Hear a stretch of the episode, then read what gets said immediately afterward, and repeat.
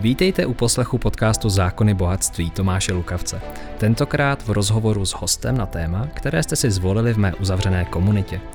Tato stopáž pochází z živého vstupu na facebookové stránce Zákony bohatství.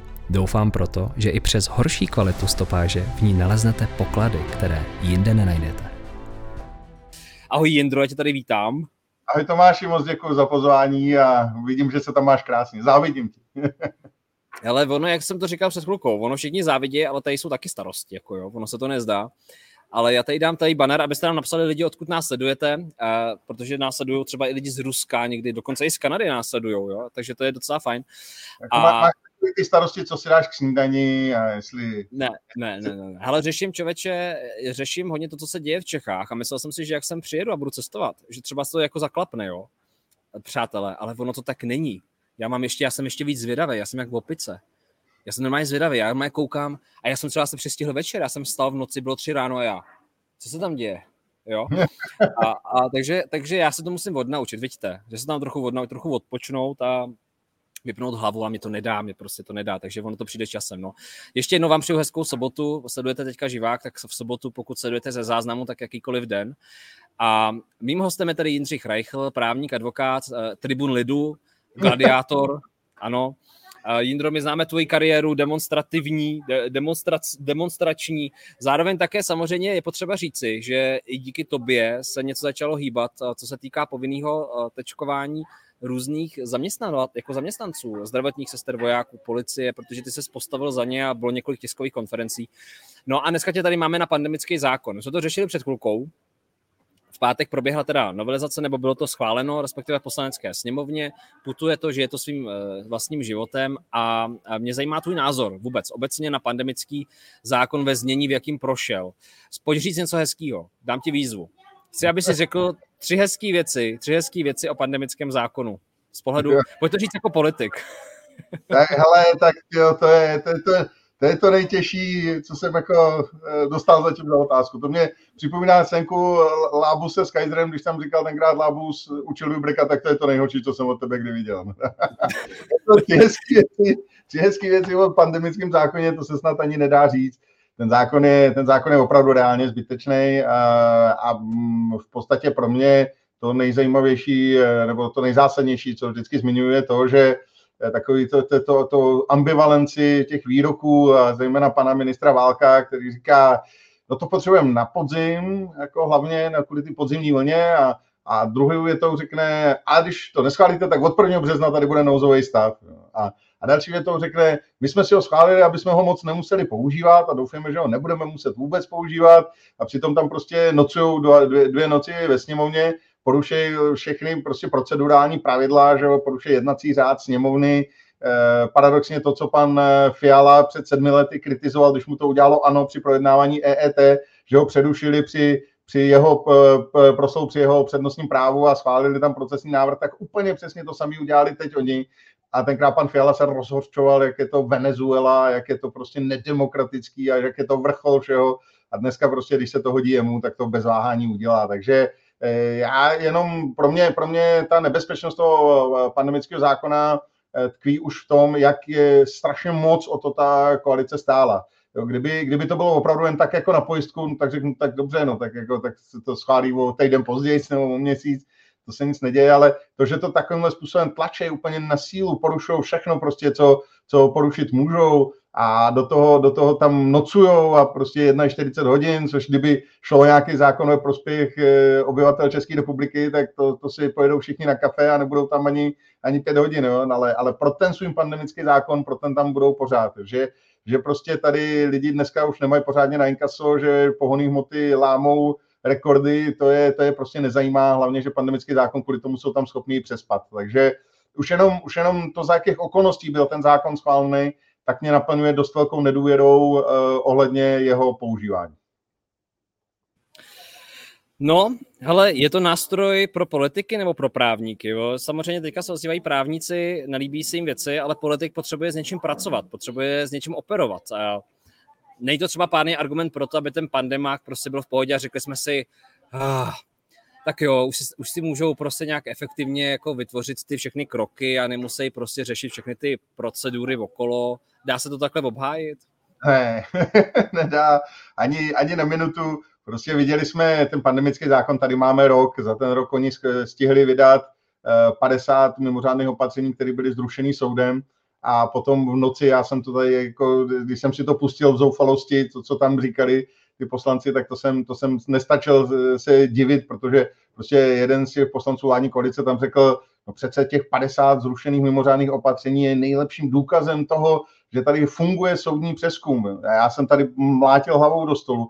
Říkám, Kriste, pane, kde ty žiješ? Na Marzu nebo ve skleníku? Nebo tady prostě eh, rok ničej nám život, rok ničej hospodářství téhle země, soukromí podnikání, veřejné finance, rok ničej věci, které prostě jsou nenahraditelné. To jestli jako jdete svoji dceři do tanečních a, a nemůžete tam, protože nejste očkovaný, no tak to, jako to, to je věc, která je nenahraditelná přece. To už jako to se ani nedá penězma vyjádřit. A oni to prostě rok nás tady nezákonným způsobem omezují. Ten jsou to 50krát komentuje, že to je neza, nezákonný mimořádný opatření a on na to prostě s klidnou tváří řekne, že to je důkaz toho, že soudní přeskum eh, funguje a ještě ke všemu jako do toho, do té novely si dali to, aby ten přeskum, soudní přeskum stížili, že? protože jakmile už eh, se jedná o mimořádné opatření, které pozbylo účinnosti, tak už to nemá to přednostní právo pro jednání. To znamená, jim stačí udělat jedno mimořádné opatření, když se na to dají žaloby, tak než ty žaloby doběhnou k soudu, tak dají nový mimořádné opatření a tím v podstatě za, totálně zabijou přeskum toho původního mimořádného opatření. Takže to se dostane na pořad toho nejvyššího správního soudu tak třeba za dva roky. Takže oni, oni jednak říkají prostě věc, která je absolutní lež, že to je důkaz toho, že soudní přeskum funguje. Soudní přeskum by fungoval, kdyby se to zrušilo za jeden den, ne za půl roku. A, a druhá ještě vlastně se snaží tou novelou ten soudní přeskum vyloučit z té působnosti. Jo. To nemá samozřejmě žádný, žádný jiný efekt, žádný jiný účel tohoto ustanovení, než to, aby prostě ten nejvyšší správní soud vyřadili ze hry. To je, to je jejich, jejich cíl. Takže prostě to, co se tam říkalo, to já, jsem, já jsem vůbec nechápal, jenom jsem kroutil hlavou jako blázen. Tady na to naráží i Lis. Dobrý den, mám na pana Rajchla dva dotazy. Ohledně pandemického zákona. Přečetla jsem, jako lajkovi mi tam nepřijde, krom zasílání SMS a přidané moci silovým ministerstvům. Nic tak jiného, kromě následujícího. Paragraf 13. Soudní přeskum mimořádných opatření. Odstavec 6, o čem jsem teďka mluvil. V řízení o přeskumu mimořádných opatření se soudního řádu ze správního nepoužije. Konec citace. Chápu-li dobře, to je ten kámen úrazu, nemožnost se odvolat eh, k nejvyššímu správnímu soudu. Prosím o vysvětlení zmíněného. No, to ne, to ne. V podstatě tady je problém v tom, že ten, ty mimořádné opatření se napadají přímo u nejvyššího správního soudu. Ten kámen úrazu je v tom, že tam vložili tu větičku, že v případě, že, že ten přednostní přeskum je tam jenom v případě, že se jedná o aktuálně platné mimořádné opatření.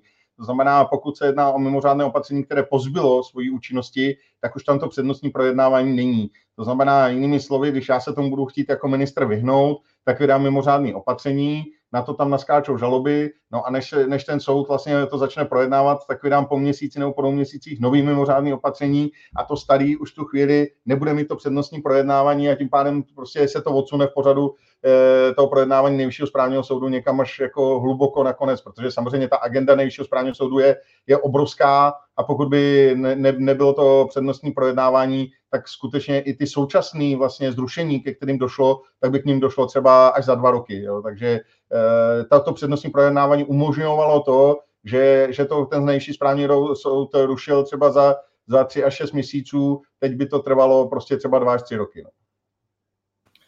Hanna Slívková se ptá, mám dotaz. Mám jako neočkovaná nárok na nějaké odstupné za to, že jsem nikam nemohla chodit? Děkuji. No, to je právě samozřejmě to nejhorší, co, co se tady děje, že, že vlastně oni půl roku na, nás nenechají vůbec nikam chodit. E, jak už jsem to říkal, jedna věc je samozřejmě ekonomického rázu, ale druhá je nějaký sociální, kulturní život, e, to, že prostě opravdu jsou věci, které jsou v životě neopakovatelné, které nemůžete navštívit a najednou prostě nejší správní jsou to zruší. Oni místo toho, aby se omluvili, aby hledali cestu, jak odškodnit ty lidi, tak eh, vlastně řeknou, no my teď musíme upravit ten zákon, aby už jsme ty mimořádné opatření takhle vydávat mohli. Jo. Ten soud nám vlastně ukázal cestu, co musíme, jak to musíme změnit, aby už ten soud nám to příště nerušil. To je prostě arogance moci naprosto toho nejtěžšího kalibru, kdy vlastně ty lidi jenom říkají, nebo ty politici nám říkají, uh, my si to uděláme, my si to uděláme po svém. To je, když to, když to vezmu trošku ad absurdum, jak kdybyste někoho zabili sekerou a, a ten někdo si řekl, tak Příště teda vyndám z trestního zákonníku vraždu sekerou, aby, aby už, abych už mohl klidu vraždit a už se mě do toho ten soud neplet. A, a tohle je prostě to co, te, to, co ty politici tady předvádějí.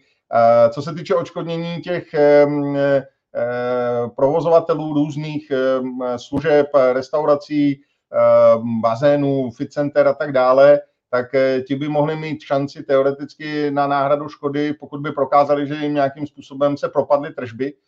Ono se to strašně bude těžko prokazovat, že jim ty tržby propadly kvůli tomu, že tam nemohli ti neočkovaní, ale teoreticky si to dovedu představit, ale myslím si, že normální obyčejní lidé Eh, na žádné očkodnění nárok mít nebudou a já za sebe to považuji za, za něco naprosto šíleného a znova říkám, podle mě základní slušnosti jakéhokoliv politika, když už teda vydá mimořádné opatření, který soud následně prohlásí za nezákonný, tak je aspoň říct promiňte. A to tady prostě neproběhlo. Proběhlo to od senátora Michala Canova, kterýho si za to vážím, ale ten za to mohl úplně nejméně ze všech, takže spíš bych jako čekal nějaký omluvy ze strany vlády, ministerstva zdravotnictví a podobně. Nic takového prostě ne, ne, neproběhlo a to, jako já znovu říkám, pojďme, když se podíváme na ten život z trošku širší perspektivy a řekneme si, že máme nějaký průměrný dožití 75 let, tak prostě dva roky není úplně málo z lidského života. Jo. To je prostě docela podstatná součást a oni nám prostě ty dva roky vzali a neřekli ani promiňte. To je, to je prostě věc, která, s kterou se nemůžu smířit. To tady zaznělo i v minulém rozhovoru s eh, Ondřejem Dostálem. Zaznělo, že očkovaní nebo tečkovaní, že čekají nějaké poděkování za to, že jsou zodpovědní a že ty netečkovaní čekají omluvu za to, jak nezodpovědně s nimi bylo nakládáno. Ne, no tak já, to je to, co já jsem říkal. V podstatě tohle je plivnutí do tváře jako oběma skupinám. Jo. To je prostě ty, celá řada těch lidí, kteří se nechali naočkovat, tak se nechali naočkovat z toho důvodu, aby mohli normálně žít, ne protože se báli o svoje zdraví, ale aby mohli vykonávat svoji práci, aby mohli eh, cestovat, aby mohli prostě sportovat, a já nevím co. A vlastně jenom kvůli tomu se rozhodli ten zákrok podstoupit a najednou vlastně nic z toho neplatí. Najednou, najednou prostě se ukázalo, že, že celý to bylo nezákonný a že, že jim ta vláda lhala do očí. To znamená, to je, jako, to je podvod, to je plivnutí do tváře oběma kategoriím. Tady jako si neočkovaní a očkovaní nemají co vyčítat, já jsem to říkal na všech těch demonstracích. Prostě to není o tom souboji neočkovaných s očkovanými. To je prostě o souboji obyvatel téhle země s naší vládou, která si s náma dělá, co chce. A je úplně jedno, jestli jsme očkovaní nebo neočkovaní. Tady Pavel, do té naší debaty, diskuze, že se připojíte k nám, pojďte si s náma povídat, pojďte s náma diskutovat, pojďte klást otázky.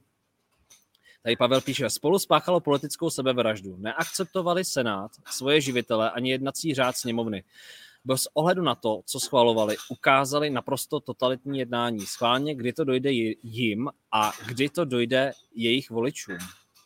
To no, tak s, tímhle já, s tímhle já naprosto souhlasím. Já jsem vlastně včera, když mnoho lidí bylo vlastně v takové deziluzi, tak jsem napsal příspěvek, že dnešní den, že oni si myslí, že je to výhra, ale ve skutečnosti je to začátek jejich konce.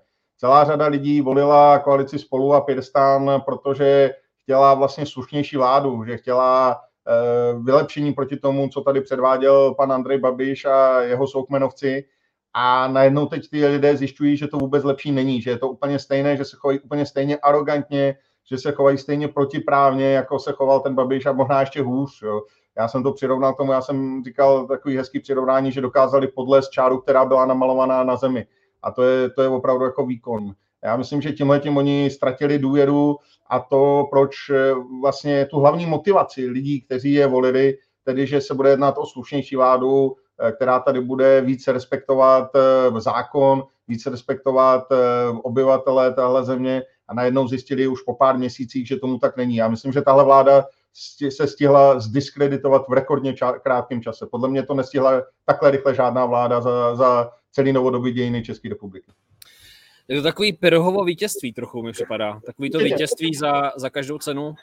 Začátek je konce. Oni, oni prostě v momentě, kdy vyhrajete, ale porušíte u toho pravidla, tak prostě sice vyhrajete, ale ztrácíte fanoušky, ztrácíte ty, kteří vám věřili, ztrácíte důvěru lidí, ztrácíte svoji čest a já myslím, že tady už dneska si to mnoho a mnoho lidí uvědomuje a ten pád koalice spolu s Pirstanem bude velmi rychlý a velmi, velmi tvrdý. Jitka Pechová se přidává do debaty. Pane doktore, jak to bude s námi živnostníky? V pandemickém zákoně není nic o náhradách. Jaké máme finanční možnosti náhrad? Uh, no to je právě to uh, nejtěžší, že v podstatě v současné době jakékoliv, jakékoliv ty náhrady tak jsou obrovsky zdlouhavé.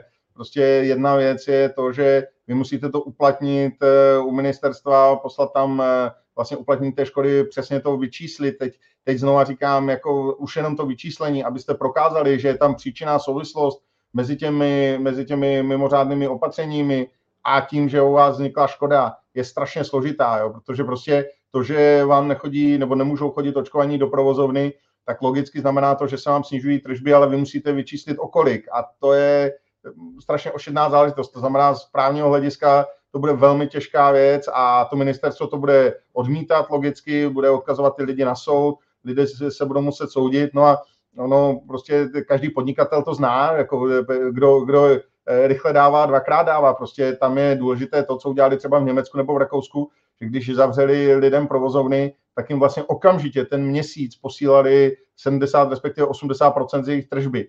A to je přesně to, co podnikatel potřebuje. Ne, že to dostane za, za půl roku po tom, co musí vyplnit 20 formulářů. To je prostě to je pomoc, která je absolutně neefektivní, protože ten podnikatel má pořád, eh, i živnostník, má pořád svoje náklady, pořád musí platit kancelář, eh, eh, energie, musí platit svoje zaměstnance a tak dále a tak dále. A když prostě půl roku je bez peněz, tak to je pro většinu z nich naprostá smrt a ta, ta, ta vláda se na ty lidi absolutně vykašlala a to, to, je, to je opravdu smutná záležitost.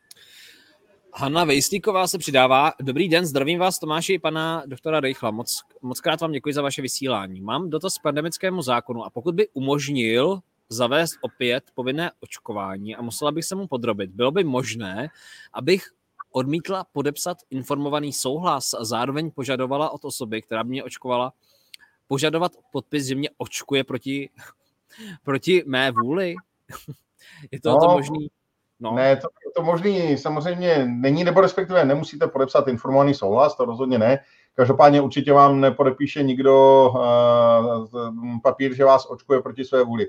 Oni pokud uh, zavedou znovu to povinné očkování, tak to nezavedou ve stylu, uh, že se musíte naočkovat, uh, třeba tak jako v Rakousku. Zase by začali prostě tím, co už zkoušeli tou vyhláškou, to znamená, že prostě se nařídí, že třeba určité profese se musí naočkovat, jinak eh, nebudou eh, schopni, nebo respektive ne, eh, nebudou shledáni kvalifikovanými a způsobenými pro vykonávání té profese. Jo. Takže oni vám vlastně řeknou, že pořád je to dobrovolné, nemusíte, no ale hold, nemusíte, nemůžete pak dělat tu práci. Jo. Takže v podstatě to očkování podle mého názoru nebude zavedeno jako povinně, že že musíte, protože to by se setkalo s obrovským odporem veřejnosti, ale, ale můžou zase zkusit v momentě, kdyby se zhoršila ta epidemická situace, tak můžou zkusit to, co zkusili na základě té vyhlášky 466 2021, tak vlastně tím mimořádným opatřením, že minister zdravotnictví řekne, že určité profese, třeba vojáci, policisté, záchranáři se musí naočkovat, aby mohli dál vykonávat svoji práci. A pokud to nesplní,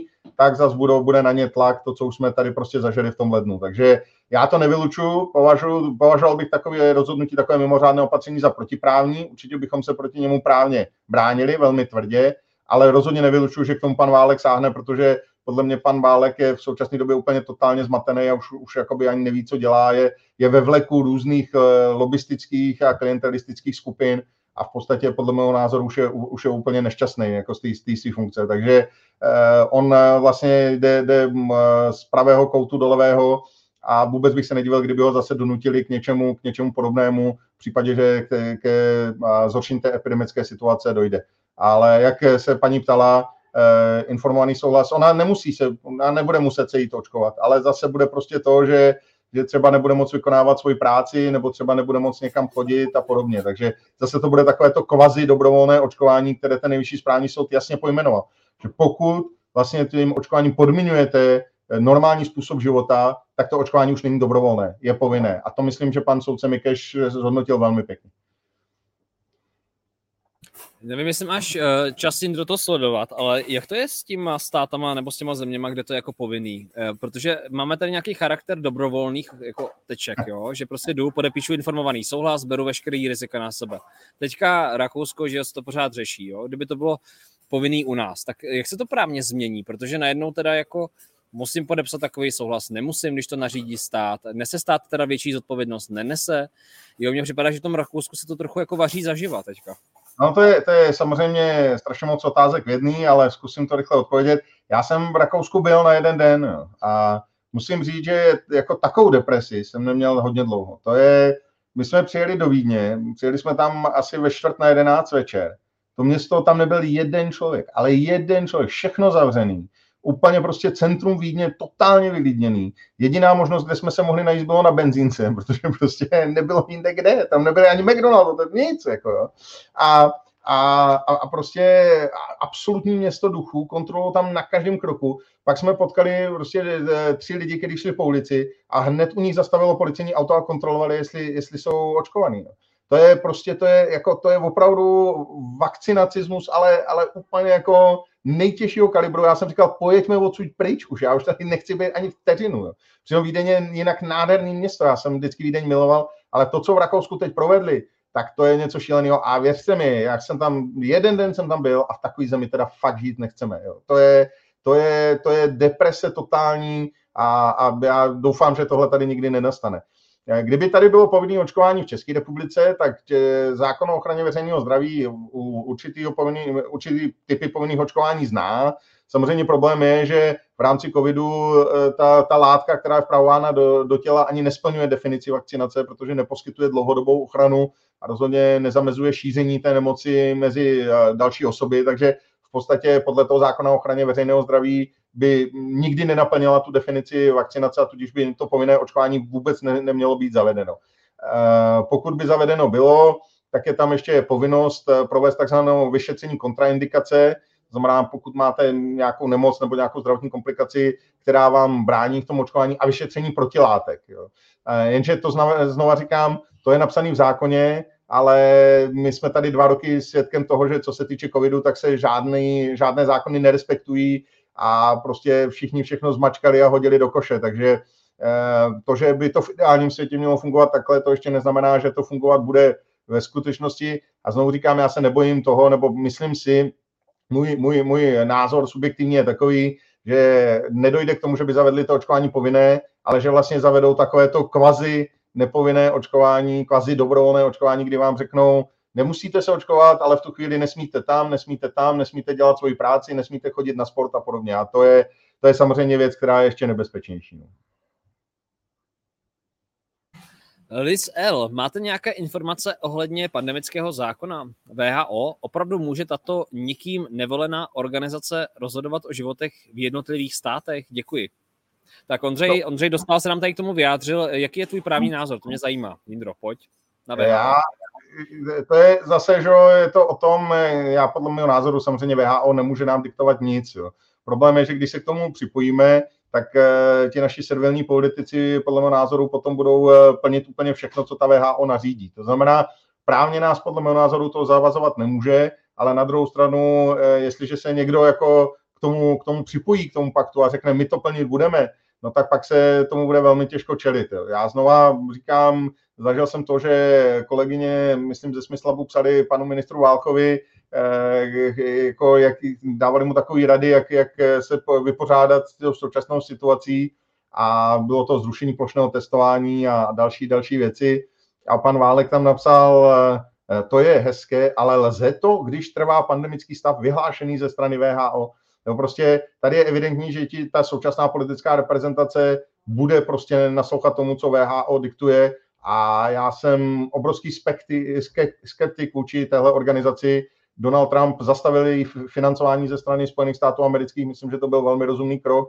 Ta organizace je, je obrovsky eh, skorumpovaná a, a její předseda Tedros, když jsem mluvil se svým kamarádem, který ho oba dva známe, který byl dlouhodobu v Africe, tak ten říkal, ten byl prostě známý v Etiopii tím, že na co šáhnul to ukrat. Jo. To je prostě totálně skorumpovaný člověk, ale úplně nejhoršího kalibru. Jo. To je prostě, já nevím, jak kdyby jak kdyby tady nám se vrátil Petr Košený a začal dělat tady nějaký prostě šéfa nějaké organizace, to prostě, to je, to je pardon, Viktor Košený, si říct, omlouvám se, e, a začal tady dělat nějakou, nějaké šéfa nějaké organizace. Prostě to je člověk, který je naprosto skorumpovaný. Celá ta organizace je prostě prolezlá korupcí až na půdu a my tady se jako teď zavazujeme k tomu, že, že, budeme, že budeme respektovat přesně to, co oni nám řeknou, tak to je něco, co jako s čím já se neumím smířit a pokud jednou budu mít nějakou zodpovědnost politickou, tak tohle to, s tím se vypořádám z VHO velmi rychle, to, jako, to můžu slíbit.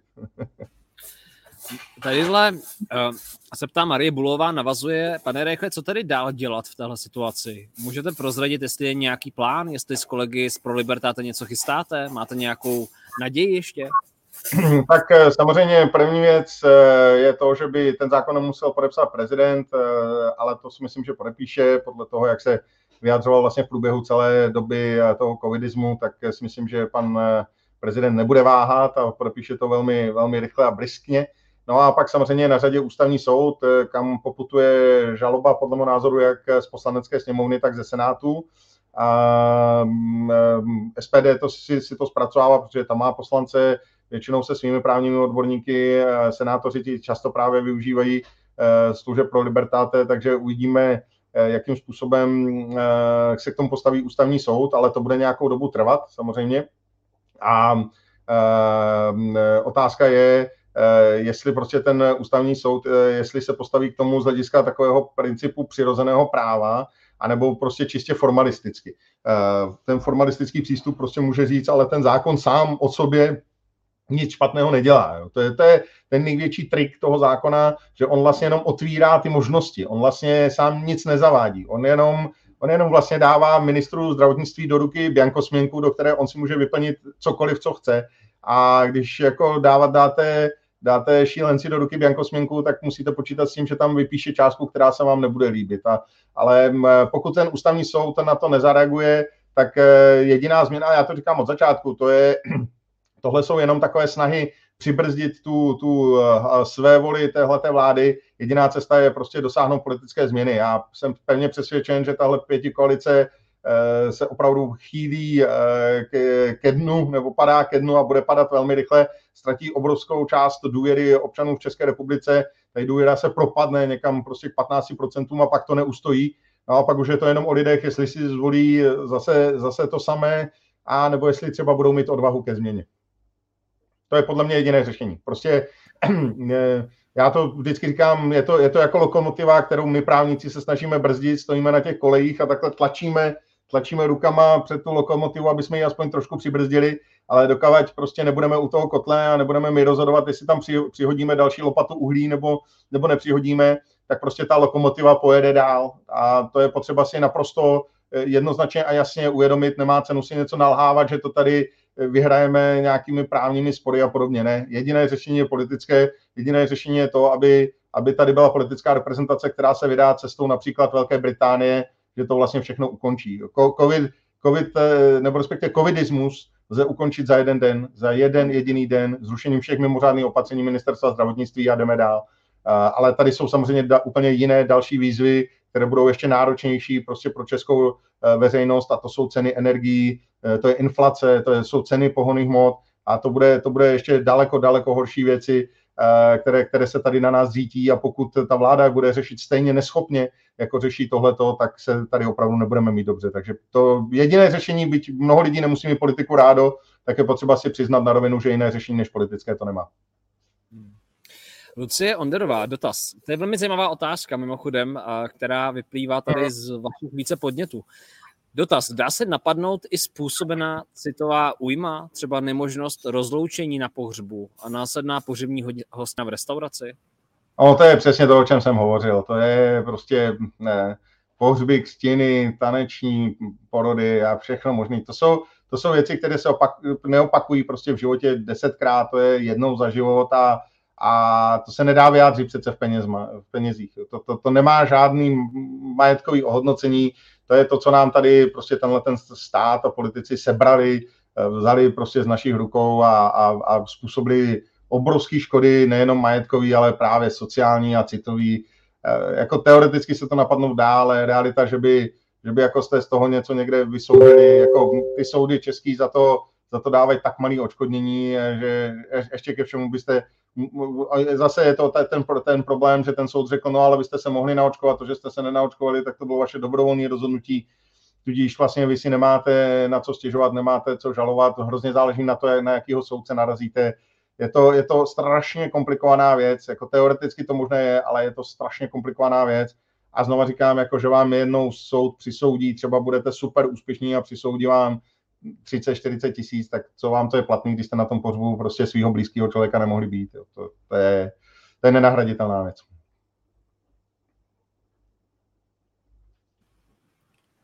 Mickey Filip, Tome, zeptej se Jindry, za jak dlouho myslí, že ten zákon použije? Tak já se tě ptám, Jindro, za jak dlouho si myslí, že politici použijí pandemický nebo aktivují pandemický zákon nebo některé jeho atributy? Tak on stále aktivovaný je, eh, ten platí do 28. února, nebo respektive má tu účinnost, od 1. března bude mi, začne účinnost té novely a samozřejmě hned od toho 1. března budou některá opatření, to je naprosto jednoznačné, to je bez diskuze. Uh, problém je v tom, že um, v současné době eh, my si tady říkáme, že Omikron už nám to ukončuje, ale když se podíváte Eh, na eh, statistiky například Izraele nebo některých jiných zemí, no tak tam ta, ten počet hospitalizací a i ta smrtnost je obrovská. To tam mají třetí dávky a čtvrté dávky té, té tečky, to znamená, vůbec nelze vyloučit, že tady v březnu naběhne další vlna a samozřejmě v tu chvíli oni nebudou váhat sáhnout i k těm tvrdším opatřením, které jim eh, ten zákon vlastně směřuje, protože ten zákon největšího problém je vágnost. Oni můžou de facto úplně cokoliv a nemusí to nějak odůvodňovat, nemusí udělat vůbec nic, prostě druhý den zavřou školy, zavřou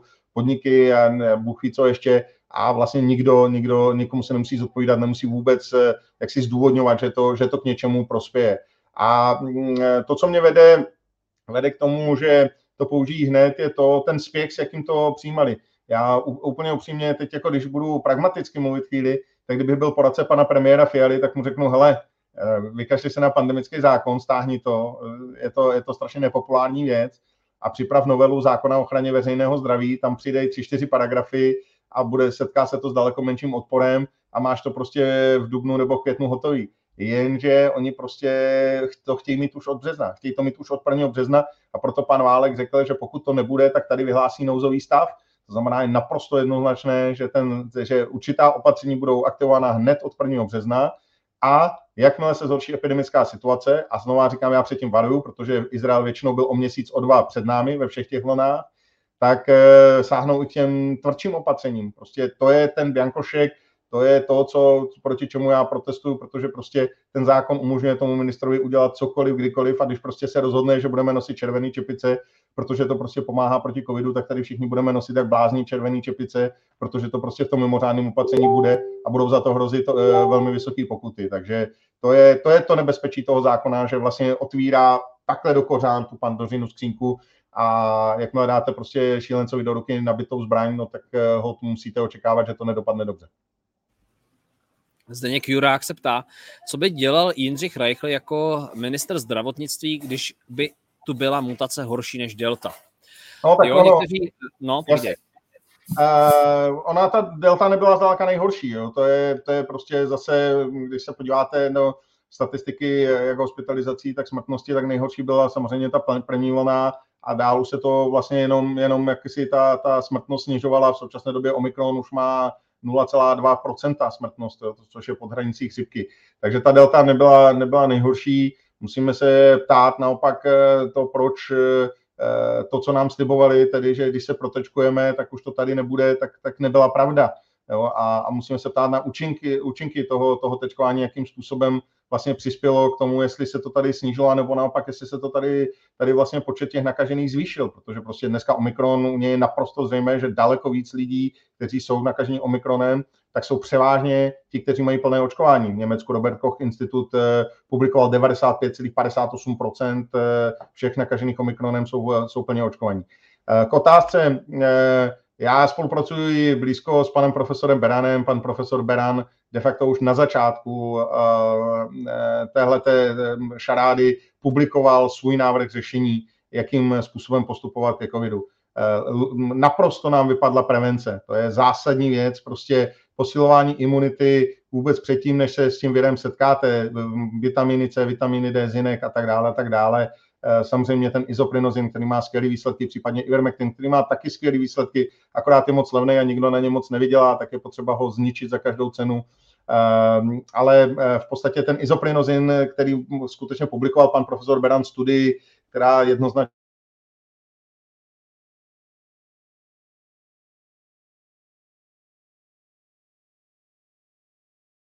péče, to je největší problém celé téhleté doby, kdy de facto lékaři léčili přes telefon, když někdo byl um, pozitivní na COVID, tak mu řekli, vemte si paralén, lehněte si a když vám bude blbě, tak si zavolejte záchranku. To je naprosté opuštění všech principů eh, normální medicíny, kterou jsme tady znali. Lékaři se prostě, ne, ne, nechci říkat všichni, to bych, to bych křivdil, ale část lékařů se zavřela někde a začala léčit po telefonu.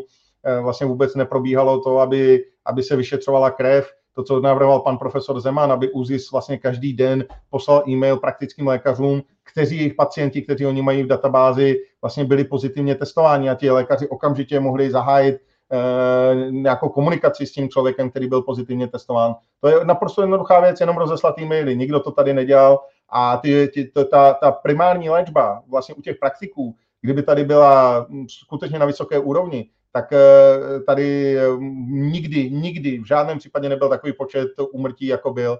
Eh, na Slovensku je lékařka, která přesně tímhle tím způsobem postupovala, měla skvělé výsledky. V Singapuru tímhle tím způsobem postupovali, to právě přinesla, ukázal nám pan profesor Beran, měli naprosto skvělé výsledky. Je to o primární péči, o tom toho pacienta co nejrychleji zachytit a dát mu prostě účinné účinnou léčbu proti tomu, aby se ten virus v tom těle nerozšířil. A to tady absolutně na to ten stát úplně rezignoval a místo toho nás tady chce utestovat k smrti a, a prostě eh, všechny poslat na JIP a tam, tam intubovat, což samozřejmě je taky už dneska otázka, když se podíváme na statistiky použití remdesiviru a na statistiky použití intubace, jestli, jestli to neudělalo víc škody než užitku. Takže eh, jedna, i zásadní důraz na prevenci, zásadní důraz na prevenci a zásadní důraz na primární léčbu. Kdyby to tady bylo, kdyby se tady lidem rozdal, já tomu říkám izoprinozin kit, a té rizikové populaci dvou milionů důchodců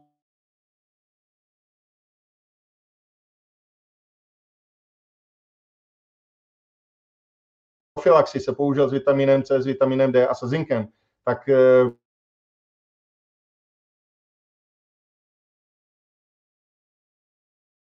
mě je líto ztráty každého jednoho člověka. Já jsem velmi brzo přišel ve svém životě o rodiče a těch tragických událostí jsem za život prošel až až, takže vím, co to je ztratit blízkého člověka. Ale realita je taková, že to, co se tady dělo, tak nemělo s ochranou zdraví vůbec nic společného. Kdyby někdo skutečně chtěl chránit lidské zdraví a lidské životy, tak to dělal úplně jiným způsobem a mohlo to dopadnout daleko líp. Teď jsi asi mute, Lejtome, neslyšíme tě, neslyšíme tě. Eh, ta otázka od toho Zdeňka asi byla taková i hypotetická na jednu stranu, protože ono, uh, vlastně dá se říct, že teďka třeba, jestli sleduješ tu debatu, že VHOčko uh, dává informace, že to bylo pomalý, ta reakce společnosti, že to, vlastně nemělo takový náběh, jaký by to mělo mít, eh, řešit to. Eh, ne, ne, to, to je... Dovolil by si zbejt třeba, myslíš si, že, protože mnoho lidí si může myslet, že právníci, i kdyby tady třeba byla, že bychom leželi mrtví na ulici, takže ty právníci chodí a říkají, dodržujte, dodržujte jejich svobodu. je to pravda? Máš to tak nastavený, nebo, nebo není? Kde je ta hranice právo a ta hranice svoboda a jako riziko? To je, to je, to, to, to, je, to je podle mého názoru prostě ta otázka musí znít jinak. Jo. Pomůže omezování svobod, jakékoliv svobod, k tomu, abychom bojovali účinně s, s nemocí? Já si myslím, že ne. Já, já, jsem, já jsem bytostně přesvědčený, že a jsou na to studie, celá řada studií už, která dokazuje, že, že lockdowny nepomáhaly. Uzavření škol dokonce přispělo k šíření ty, ty nákazy mezi seniorama. Logicky, ty děti zůstaly doma s babičkama a s dědečkama, jo, protože rodiče museli jít do práce. Takže prostě já jsem bytostně přesvědčený, že to, eh, ta, ta, ty, ty lockdowny a všechny ty opatření, to nošení respirátorů a roušek nepomohlo vůbec, ale vůbec ničeho, ani o centimetr, ani o centimetr. To znamená, to je, to je prostě úplně, ta mantra vychází z naprosto špatného předpokladu. Tedy, že omezování práv lidí a nějaké uvalení těch povinností, že pomáhá v boji s, tím, s, tou, s tou pandemí. Ale tahle mantra už ta je založená na úplně prostě chybným, chybný úvaze. To je ten základní problém toho celého. To není o tom, jako že, že svobody za každou cenu. Já jsem přesvědčený, že e, práva mají, mají platit i ve válce. Jo? Ani ve válce se nemučí vězni. Jo? Prostě určitý, určitý práva prostě mají platit za každý situace, ale ten, ten problém je někde jinde. Ten problém je v tom, že oni se nám snažili vnutit a celý řadě lidí to vnutili do hlavy, že když prostě si nasadíme ty respirátory a ty roušky a zavřeme to tady všechno, že se před tím virem ubráníme. Když se podíváme zpětně na ty poslední dva roky, tak prostě přece musíme jasně vidět, že to nepomohlo vůbec ničemu.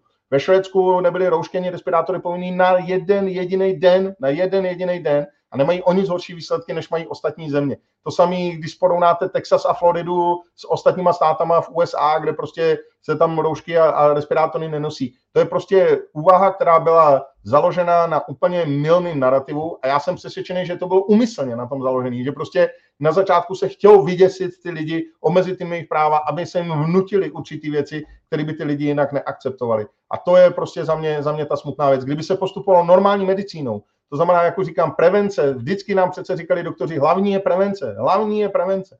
Tak prostě prevence a primární léčba, tak těch lidí zemřelo o 80% méně. To je ten základní problém, že místo toho, aby se řešil tady ten problém, tak se prostě snažila udělat obrovská pandemie, vystrašení lidí, omezení jejich práv, který nepomohlo vůbec, ale vůbec k ničemu. A to je prostě strašidelná věc a je, je to nejstrašidelnější na tom je, že 80% lidí si to do dneška vůbec neuvědomuje. Tady Johanka, Johanka e, navazuje, je trošku už vezlo sluníčko. Byl trošku jak anděl. Hele, to anděl. To ty seš, to ty seš. Jaký zvíře, zvíře vylezlo z jeskyně, koukej, zvíře vylezlo. Dobrý den oběma, jakou váhu má ústava zákony? Slib, který zákonodárci skládali, porušili. A nic se nestalo. Tak jak to jsou na tom ty politici? Můžou být nějak stíhaný za něco, že nedodržují zákony, nebo jsou úplně z obliga? Jak to tam je s nima? No, za, za, normální za normálních okolností by mohli být stíhaní a mohli by být nánik odpovědnosti, zejména ti ministři, kteří vydávali tam mimořádná opatření. A to se stát mělo. My jsme na to podávali celou řadu podnětů jako právníci. Já teď čerstvě jsem podal e, trestní oznámení na pana ministra Válka, protože jeho schválení boostrů pro děti starší 12 let bez doporučení SUKLu, nebo vlastně proti doporučení SUKLu, tak to je něco, co je, co je unikát. To se tady ještě nikdy nestalo. Prostě e, ministerstvo zdravotnictví, aby, aby povolilo užívání jakéhokoliv léčiva bez toho, aniž by to SUKL doporučil, přičemž paní ředitelka SUKLu Štórová jasně řekla, že k tomu boostru pro děti 12 let nemají žádná data. A pan Válek to prostě povolí na základě rady nebo doporučení České vakcinologické společnosti, kde sedí spousta lidí, která, která je prostě v obrovském konfliktu zájmu, protože z té vakcinace profitují. Tak za mě je to něco, co, co prostě tady nemá období ale už, už zase vidím, že stejně ta policie nebude konat, protože nekonala v případě pana ministra Vojtěcha, nekonala v případě pana ministra Arenbergera a nekoná vůbec. Tady se způsobily miliardové škody, obrovské, obrovské ztráty na, na lidském zdraví, na lidských životech a nikdo k tomu nemá vůbec žádnou odpovědnost.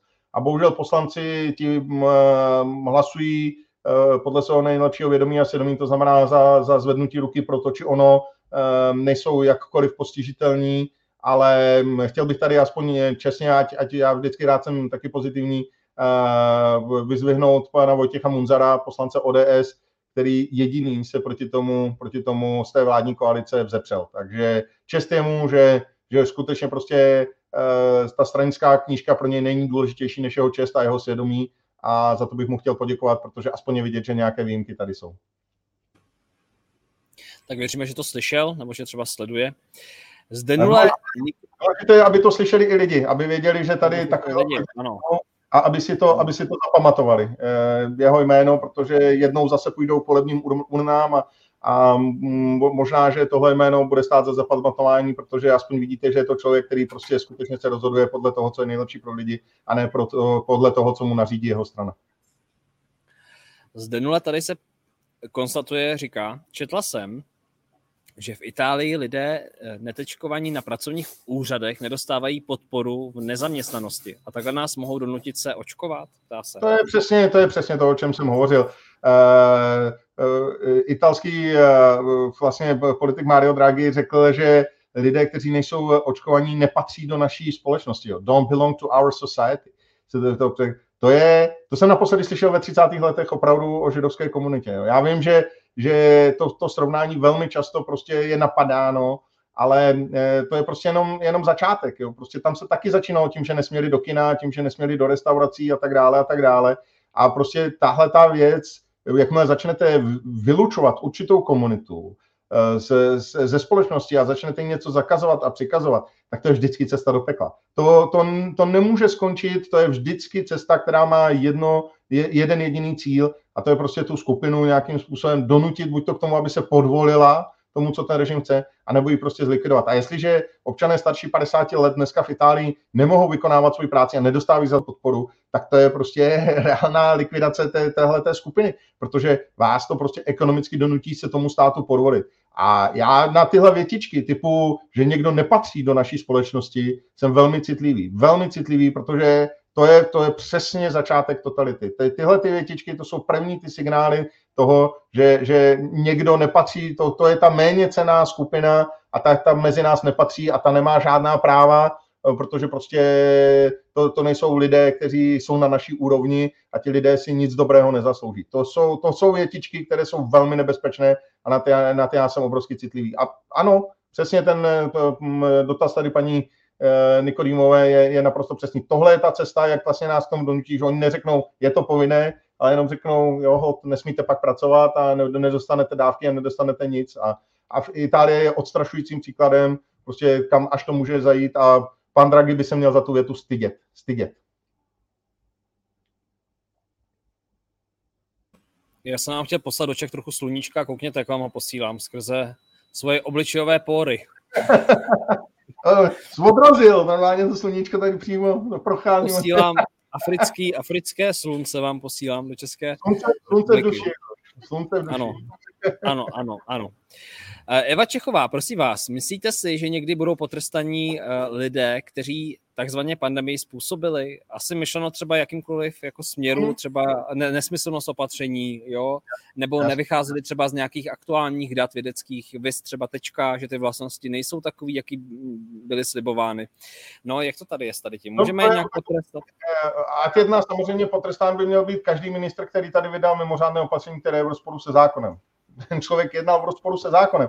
Když budete dneska sedět eh, v zastupitelstvu na Praze 11 a schválíte nákup laviček, který potom za tři roky někdo přijde a řekne, že jste mohli koupit o tisícovku levnic, tak máte velmi dobrou šanci, že budete trestně stíháni. Jo? A za porušování povinností při správě cizího majetku. A tady prostě někdo způsobil miliardové škody tím, že vydával dle soudu nezákonné opatření a není vůbec pohnán k žádné zodpovědnosti. A to je prostě jenom další znak toho, že skutečně už, co se týče covidu, tak nežijeme v právním státě. A bude to naprosto stejné jako v každé jiné totalitě, jako to bylo za nacismu, jako to bylo za, naci- za komunismu, že ti lidé můžou být potrestáni až v tu dobu, kdy ten režim padne. Do té doby to prostě nebude možné, protože ten režim je bude chránit. Ale tak, jako se dostalo na nacisty v norimberských procesech a bohužel málo teda na komunisty po roce 1989, Mm, eh, tak eh, si myslím, že je nezbytné, aby tady došlo ke změně toho režimu, abychom se podívali pravdě do očí, zjistili, že Atena celé prostě je to, je to eh, jedna velká maškaráda, která měla úplně jiné řešení a že, že, že ta lidská tragédie byla zneužita v tom, že nám byly omezená práva a svobody, a že byla, byla zvýšena kontrola státu nad právě, právě jednotlivců, tak až tohle si přiznáme, až změníme politickou reprezentaci, tak teprve v tu chvíli, stejně jako po pádu každého totalitního režimu, bude možné potrestat výniky. A chtěl bych všechny ty lidi, kteří dneska se, se tímhle tím způsobem chovají, upozornit, že všichni tenkrát říkali při těch procesech, že pouze plnili rozkazy. To bylo, to bylo vždycky obajoba každého, každých těch lidí, kteří před tím soudem nakonec stanuli a říkali, no ale co jsme měli dělat, nám jenom dávali rozkazy a my jsme je plnit museli. A nikomu z nich tohle, tahle obhajoba nepomohla. Nikomu z nich a nepomůže ani, ani jednou, ani těm lidem, kteří způsobili tohleto. Hmm. Uh, Jindro, Jindro, já vám řeknu jeden příběh, jo. Já se chystám do Nepálu, tak já vám povím příběh s ambasádou, ale ještě předtím vás chci vyzvat, sledujte Jindřicha na Facebooku, pokud vás zajímají další jeho názory. Normálně Jindřich Reichl doporučuji spíš stránku s, s, s ohledem na ty různé cenzorní manévry, které teďka tady probíhají eh, v Evropě a na Facebooku a zároveň jsem vám nahoru dal odkaz, pokud vás zajímá něco z mojí tvorby, tak novinka, nová knižka, která vychází v tomto roce, můžete se podívat, mrknout. A Jindro, já je všechny, já, já všechny tvoje knížky mám doma, jo? jenom abys věděl, takže... A stíháš já... to číst? Jsi takový workoholik, co? Jo, ale já čtu rád, takže, takže musím říct, že že ty, ty, ty tvoje to, jakoby knížky, které ty propaguješ, tak fakt, fakt jako za přečtení stojí, takže vřele, vřele doporučuji. Děkuju, děkuju ti moc. Tak nahoře je nová knížka, pokud jste ještě žádnou nečetli, tak můžete začít tou, protože je to takový nejčerstvější, nejčerstvější práce Návrat do neznáma. Ono to docela i tak vtipně ilustruje můj život v tuhle chvíli. a uh, já tady dávám, já, já vám chci říct příběh, přátelé, máme omezený čas, jo, já jsem teďka v Zanzibaru, pokud mě vidíte poprvé, tak jsem v Zanzibaru a ten internet je tady omezený, já budu muset za chvilku odejít, protože tady budou probíhat jídlo, jo, budou sem chodit lidi a já musím se na, svůj, na své prdítko, skúter, který tady mám půjčený a vodit zpátky pryč odsaď. Takže, ale řeknu vám příběh z Nepálu. Já se chystám odsaď zhruba na, za, za, měsíc do Nepálu, kde mám být měsíc a chodit zase naopak pod těma osmi tisícovkama a prostě jo, Nepál. A oni změnili, Jindro, představ si to, oni změnili podmínky a uh, oni tam začali hrát tu hru a já jsem byl hrozně nasraný. Uh, já, já nejsem mimochodem tečkovaný, protože jsem prodělal nedávno COVID, takže můj lékař mi to nedoporučil ze zdravotních důvodů. Mám očkování na žloutenku, na tyfus a další úžasné záležitosti. A oni vyhlásili v Nepálu, to, to je novinka, jo, lidi, co jsou tečkovaný, tak můžou výzum získat na letišti lidi, co jsou neočkovaní, tak nově už na letišti nemůžou v Nepálu. Musí si to zařídit přes ambasády nepálský. Problém ovšem s ambasádami nepálskými v Evropě je to, že jich je hrozně málo. A teďka se to poslechně, jak to vymysleli. Nejbližší k nám, jako od Prahy, je ambasáda v Berlíně. A teďka to řešení. Vy, když tam nechcete jet osobně, jakože do Berlína na ambasádu, aby vám dali razítko, jo, jedete tam prostě jako s proměnutím debil, protože potřebujete razítko někde do Berlína, abyste se dostali do Nepálu. Dobře, jo? Ale druhá věc je taková, že vy tam můžete jako udělali výjimku, protože to je hrozný průser pro všechny ty cestovky, že to můžete poslat ten pas, ten pas, ten dokument, ten extrémně chráněný dokument, kde jsou všechny vaše data, že ho můžete poslat poštou. Oni vám tam dají razítko a pošlou vám to do čtyř dnů zpátky. Je to oficiální informace. Já si někdy říkám, jestli náhodou nám nevládnou idioti, jako na této planetě. Jo? Jestli to prostě není jako nějaká vláda idiocie, nebo Orwell, jak to tam měl, jo? že ty zvířátka se tak jako zvláštně takže, takže tak, tak já jsem řekl, já jsem řekl, že kdybych jsem nebyl domluvený s partou, že to odpískám a že to ruším a, a bych tam nejel prostě radši, protože mě to strašně vysírá, možná tam nakonec nepojedu, ještě se jako naštvu, ale a jenom se vám tím snažím říct to, Jindro, že to není jenom v Čechách, je to prostě i ve světě a je to smutné. Tak, eh, takže jenom o tom budou třeba knížky. Třeba něco jako je Fifty Shades, tak bude třeba Fifty Covid, jo. Je to no, tak, ale je to, je to samozřejmě vidět, že to je celosvětově organizovaná záležitost, to, to je, myslím, v tuhle chvíli bez diskuze. Eh, klíčová, klíčová věc je to, že, že každý ten stát ale ve finále má svoji možnost jít jinou cestou. A my tu možnost máme, já už jsem to avizoval, že budu eh, se svými kolegy zakládat nový politický subjekt a eh, prostě nabídnu lidem jinou alternativu. To, jestli tomu budou věřit nebo nebudou věřit, to už bude na nich. Ale to, co tady někteří píšou, že to nezní moc optimisticky, já už jsem to říkal včera ve svém vysílání. Podle mého názoru je každá věc, která se v životě stane, taky člověk musí vnímat jako příležitost, jako nějaký impuls. A kdyby tady prostě nebylo to, co se tady stalo v posledních dvou letech, tak jsme si třeba ještě v příštích 20 let 20 letech volili ehm, tyhle ty alibistické kari- kariérní politiky a ne lidi, kteří prostě v životě něco dokázali a kteří mají něco za sebou. A uh, už jenom to, co se stalo, tak ty lidi, kteří něco v životě dokázali, uh, přinutilo prostě vystoupit z té ulity a zkusit eh, do té politiky jít. A já myslím, že to je strašně dobře, protože do té doby vlastně oni, oni jako neměli tu motivaci to udělat, ale teď vidí, že tahle, tahle doba ukázala, že prostě jiný, jiné řešení neexistuje. A já jsem za to strašně rád a Eh, znovu říkám, třeba, třeba zase nám to umožní um, změnit úplně uh, běh eh, nebo vývoj toho, kam Česká republika směřuje, protože ty výzvy, které před námi jsou, ať už to jsou opravdu ty energie, ekonomika, inflace, Green Deal a další věci, tak budou ještě zásadnější, než, než je teď ten COVID, protože to opravdu může, může způsobit naprostou ekonomickou bídu pro většinu lidí v téhle zemi. Takže možná, že je to dobrý impuls pro to, abychom tu změnu udělali včas, a těmhle těm věcem dokázali včas čelit a zabránit jim. Ale já se to se nechci ani domýšlet, to zatím vším stojí. Já jako nechci úplně propadat nějakým těm jo, názorům, ale máš pravdu, že to je prostě, jako rozumíš, to nedává smysl, jo. Ty prostě od nich řeknou, že ty jako ne, ne, ne, netečkovaný prostě jedeš do Berlína proto, aby ti dali debil, jaký to má smysl, jaký to má smysl, probo. I to nemá žádný účinek, jenom to prostě zkomplikuje život, jo. Ale to je, to je na jedno, přátelé, napište klidně svoje příběhy z natáčení, jak vám něco zkomplikovalo život té době a třeba se na to vykašlete a prostě je sobota, tak pošleme si to slunce, jeho tady, vy mě píšete z Londýna, tady z Ruska mě někdo napsal fanoušek zákonů Boas, já vám děkuji a zdravím na dálku. A já tady ještě Indro dám, ale už se blížíme do konce, já to budu muset vypnout, protože se začnou chodit lidi a oni... Jednu větu k tomu, co jsi říkal, k tomu příběhu, protože to, to stojí za to. Já jsem vždycky říkal jednu věc, kterou jsem si no. někde přečetl a byla, byla nádherná. A ta zněla, že první obětí covidu na celém světě bylo racionální myšlení. Tak to myslím, že, že, že je naprosto přesný, protože racionalita ta se úplně vytratila. Úplně na tomhle tom případě s tím Nepálem já prostě, já, se, já si nevím, jestli smát nebo brečet. Tak sledujte, sledujte mě dál na Instagramu, sledujte na Twitteru, já vám dám vědět, jak to dopadlo s tím Nepálem. Uh, případně sledujte i na Telegramu, jsou tam zákony bohatství a na YouTube. No, já ti to napíšu, já ti zavolám na to téma, to bude strana. To Ale hele, tady píše takovou jednu hezkou věc, Jolana, a já se s tím sotožňuju. A to, že je doktor Beran uznávanou kapacitou ve svém oboru, ještě neznamená, že má ve všem pravdu. Takových už to bylo, co byli uznávaní a propagovali Mengelovské metody. Eh, já chci říct, že mně se, ta, mně se tady ten komentář líbí eh, pro z toho důvodu, že připouští nějakou pochybnost. A já si myslím, že to je zdravý.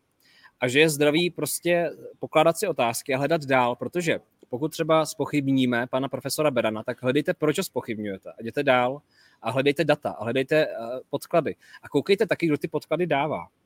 Jo, a za jakým záměrem. A to takhle můžete aplikovat na pana Berana, na pana Turánka, zase na pana Flegra, na pana Kupka. A je to taková dobrá hra, jak vlastně se dá přemýšlet nad vším a uh, mně se i líbí to, že můžete rozvíjet debatu nad těmito vysíláními, třeba právě tady s Indrou. To znamená, debatujte, pište svoje komentáře, třeba kritizujte. Nemusíte souhlasit úplně ze vším, ale prosím, perte se o právo každého s vámi nesouhlasit, protože to je prostě pro mě to je nejsilnější demokratický princip. Nemusíš říkat to, co se mi líbí, ale chci se prát o tvoje právo to říkat, protože prostě nikdo není dokonalý a pokud chceme žít ve společnosti, kde všichni jsme ideově stejný, tak uh, jeďte se podívat do Číny, tam to prostě je. A takže tak a díky moc, Indro, za tvůj čas. Děkuji jenom, jenom za tvůj. Úplně krátký komentář k tomuhle tomu dotazu. Uh, ty mengelovské metody, já jako nechci úplně přirovnávat, ale prostě pro mě je eh, daleko eh, horší metoda toho, že, je tady aplikována do těla látka, která byla testována tři měsíce a o který sami výrobci říkají, že prostě mm, neznají její dlouhodobé účinky, než to, že tady někdo vám doporučí vzít si vitamin C, vitamin D, k tomu izoprenozin, zinek a žít zdravým životním stylem. To myslím, že s Mengelem moc společného nemá. Ale to klíčové, co je, je právě to, aby to, co říkal Tomáš, aby tady byla diskuze my, já jsem, já vždycky říkám prostě, ne, neberte moje slovo jako, že je absolutní pravda, že, že jsem nějaký mesiáš, který vám tady říká všechno. Berte to jako příspěvek do diskuze a ve finále si udělejte ten závěr vy sami.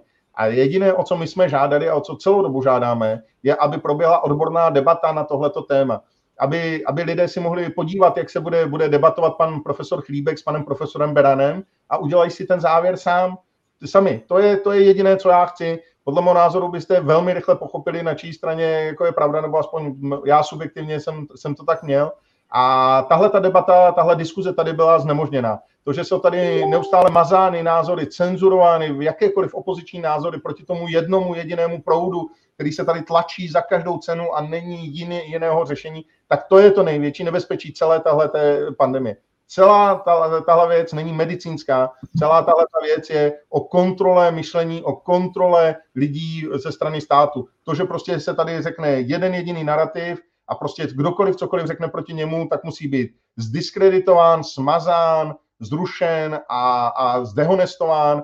E, prostě jako když vidíte potom, že je tady totální dehonestace pana profesora Pirka nebo pana profesora Berana, protože oni nemají věcné argumenty, oni nejsou schopni s nimi argumentovat věcně, tak je nazvou dezinformátory a šiřiteli hoaxů. A to je prostě unfair argument, který nemá žádné opodstatnění. A to je jediné, o co já jsem vždycky žádal. Pojďme udělat otevřenou, férovou debatu a diskuzi, ať všichni mají stejné právo se vyjádřit. A až, až mainstreamová televize udělá debatu mezi panem Klípkem a panem profesorem Benanem, tak pak se můžeme o tom bavit, že tady nějaká taková debata je. Do té doby rozhodně nikoli. No když by se to podařilo, když by se to podařilo, budeme to sledovat dál. Indro, tobě já přeju všechno dobré, děkuji za tvůj čas a za energii takhle sobotu, že ses eh, tady ukázal asi, asi opravdu uh, vysílám nějakou takovou zanzibarskou energii dobroty, že v sobotu jste se rozhodli přijít, takže děkuji tobě, pokračuj dál. Sledujte Jindru samozřejmě, samozřejmě na sociálních sítích. A tady Iveta píše, zdr, uh, zdrhejte ze Zanzibaru, brzy bude ponořený do hlubin. jo. jo. Utíkej, už přejď k nám, už, už nám tady chybíš. Nebojte, Iveto, budu tady jenom měsíc, pak, eh, pak do Čech a pak zkusíme teda, co se dá s tím Nepálem, no, ale je to sranda. Děkuji vám opravdu moc za vaši přízeň, je báječný s váma být takhle propojený na dálku a o tohoto vysílání jste si řekli sami, já jsem prostě jenom řekl, takhle jsem to vyslal do světa a najednou v světě div se objevila se Andrea ze, z rezortu Zary, uh, Zury, který je teda nádherný tady v Zanzibaru, kde je internet a můžeme vysílat. Takže takhle to celé vzniklo. Eh, reagoval jsem na, na vaše prozby nebo na vaše dotazy a komentáře s pohledem na pandemický zákon, který byl schválen a podařilo se vysílání. Takže já myslím, že to je moc fajn. Vidíte, že na vás opravdu myslím na dálku, zajímá mě, co se děje u nás v Čechách, nechává mě to lhostejným, i když budu třeba rok, dva roky cestovat, tak je pro mě důležitý se vracet do země, která... no řekni to ty líp, právníku, pojď. Co pak já, já ti můžu říct jedině to, že je dobrý se vrátit do země, kde máš kamarády a kde máš domov. To je, jako, to je to jediný. A že, že určitě, jak tě znám, tak jsi eh, hrdý Čech a, a, a máš tuhle zemi rád. Takže já se na tebe moc těším, až přijedeš. Moc ti děkuji za pozvání a, a k tobě přijdu vždycky samozřejmě moc rád. Už se na tebe těším, ale už si to tam, ale, ale těším se, až budeš tady zase. Děkuju, děkuju, mějte hezký, hezkou sobotu, děkuji za každé sdílení tohoto rozhovoru dál, za vaše komentáře, za, za vaše komentáře, za vaše lajky. Mrzí mě, že se nedostalo na případně na všechny otázky. Příště, pokud se třeba neslyšeli odpověď, koukněte od začátku, zaznělo tady spoustu odpovědí od Indry. Případně jděte na YouTube a dejte odebírat na YouTube, protože tam je už teda velké množství rozhovorů, vlastně i s Indrou. Tam je záznam ze dvou rozhovorů rozhovoru. Můžete se podívat, budu rád a opatrujte se tam doma. Já vám takhle posílám ještě trochu té energie. Vy pošlete mě trochu té energie. Krásná zima v Čechách. Koukal jsem, jak jezdíte lyžovat a na, na, na snowboard a tak tak. Takže vidíme se příště. Zítra vysílání s Janou Zvrtek Hamplovou, Amazonkou a možná bude i překvapení. Uvidíme, jak to zvládneme. Díky, hezký den. Čau. Děkuji Tomáš, měj se krásně. Děkuji. Děkuji vám za poslech. Pevně věřím, že vás podcast inspiroval. Budu zároveň vděčný za každou zpětnou vazbu a samozřejmě případné sdílení podcastu dál. Jo a nezapomeňte si vyzvednout svůj dárek na www.zákonybohatství.cz. Je tam pro vás kniha v akci.